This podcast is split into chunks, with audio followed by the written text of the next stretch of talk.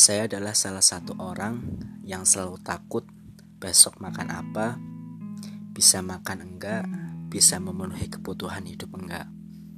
Meskipun gaya hidup saya cenderung biasa, ya pada umumnya. Suatu ketika saya dihadapkan dengan situasi yang lebih kompleks, lebih dari urusan um, kebutuhan fisiologis yaitu tentang keputusan untuk uh, lanjut studi dengan bayang-bayang ketakutan. Besok kuliah siapa yang membiayai? Bayar kos bayar UKT bayar bayar dan bayar. Ini adalah suatu ketakutan anak semacam saya dan di luar sana yang masih terkendala ekonomi untuk urusan pendidikan. Melalui cerita ini, saya berharap bahwa siapa pun, terutama adik-adik yang ingin melanjutkan kuliah, bisa percaya pada diri sendiri dan percaya kepada yang memiliki kehidupan sepenuhnya untuk menjalankan apa yang kita inginkan dalam urusan kebaikan. Sebelum kuliah, kakak saya memang sempat declare bahwa akan membantu saya sampai lulus kuliah nanti. Terharu, ya. Dia sampai kehilangan kesempatannya. Dia menunda apa yang seharusnya dia lakukan di usia dia. Menunda tunangan artinya dia menunda sunahnya sebelum saya lulus. Bayang ketakutan semakin bisa hilang dengan kebaikan kakak saya ini. Hampir tiga tahun ke belakang, saya selalu diberikan kemudahan, kelancaran dalam urusan ekonomi di perantauan. Pertama, bantuan kakak saya hingga saat ini terus berjalan. Setiap bulan, tak lupa ia menempati janjinya. Tanpa perlu diingatkan, sekalipun 10 hari tanggal mudah pasti saya transfer dengan sejumlah uang yang yang cukup bagi saya. Kedua, biaya kos tempat tinggal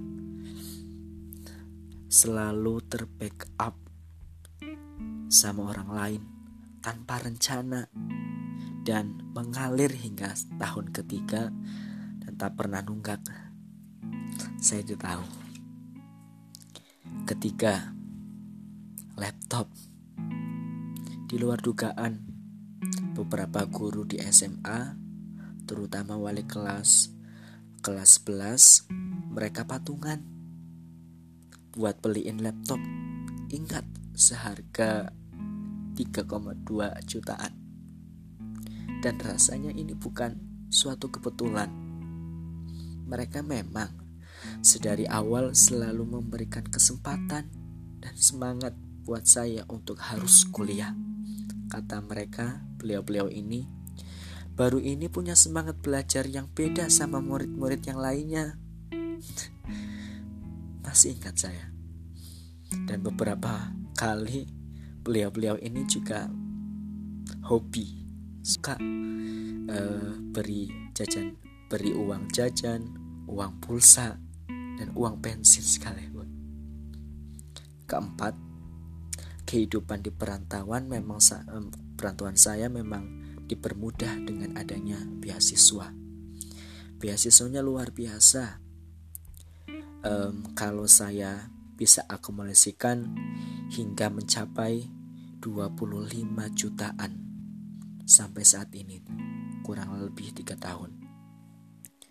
Sebenarnya bukan keempat hal tersebut yang ingin uh, saya sampaikan, saya ceritakan tapi di balik itu semua yang ingin saya bagikan.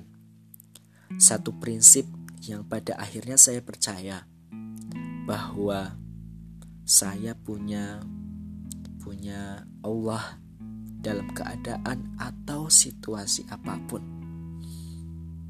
Hingga tiga tahun ini, saya dihadapkan dengan sebuah pembuktian-pembuktian, yaitu rezeki yang tak terduga dari berbagai arah.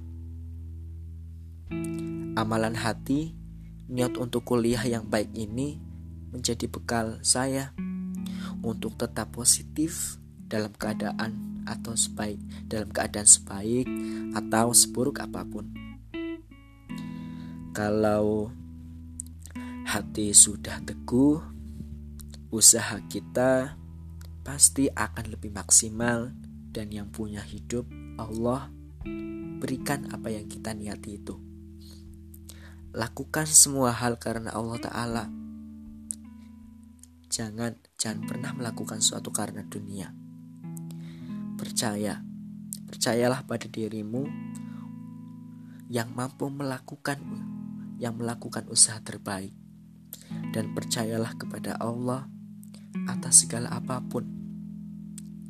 Melalui perantaranya, ciptaan Tuhan, orang-orang baik di atas, kakak saya, guru, orang lain, pemerintah bahkan, dan siapa pun yang datang dari berbagai arah tak terduga akan mendukungmu. Dan terakhir, terima kasih kepada Bapak Ibu, Bapak Ibu saya, meski mereka tak membiayai kuliah saya, ya, tapi saya percaya bahwa doa mereka yang menggerakkan hati-hati orang-orang baik di atas untuk membantu saya atas izin Allah. Terima kasih Bapak Ibu. Terima kasih semuanya. Semoga menjadi inspirasi untuk siapa pun yang mendengarkan. Menjadi semangat dan motivasi untuk bisa memperjuangkan cita-citanya. Terima kasih. Love your process. Assalamualaikum.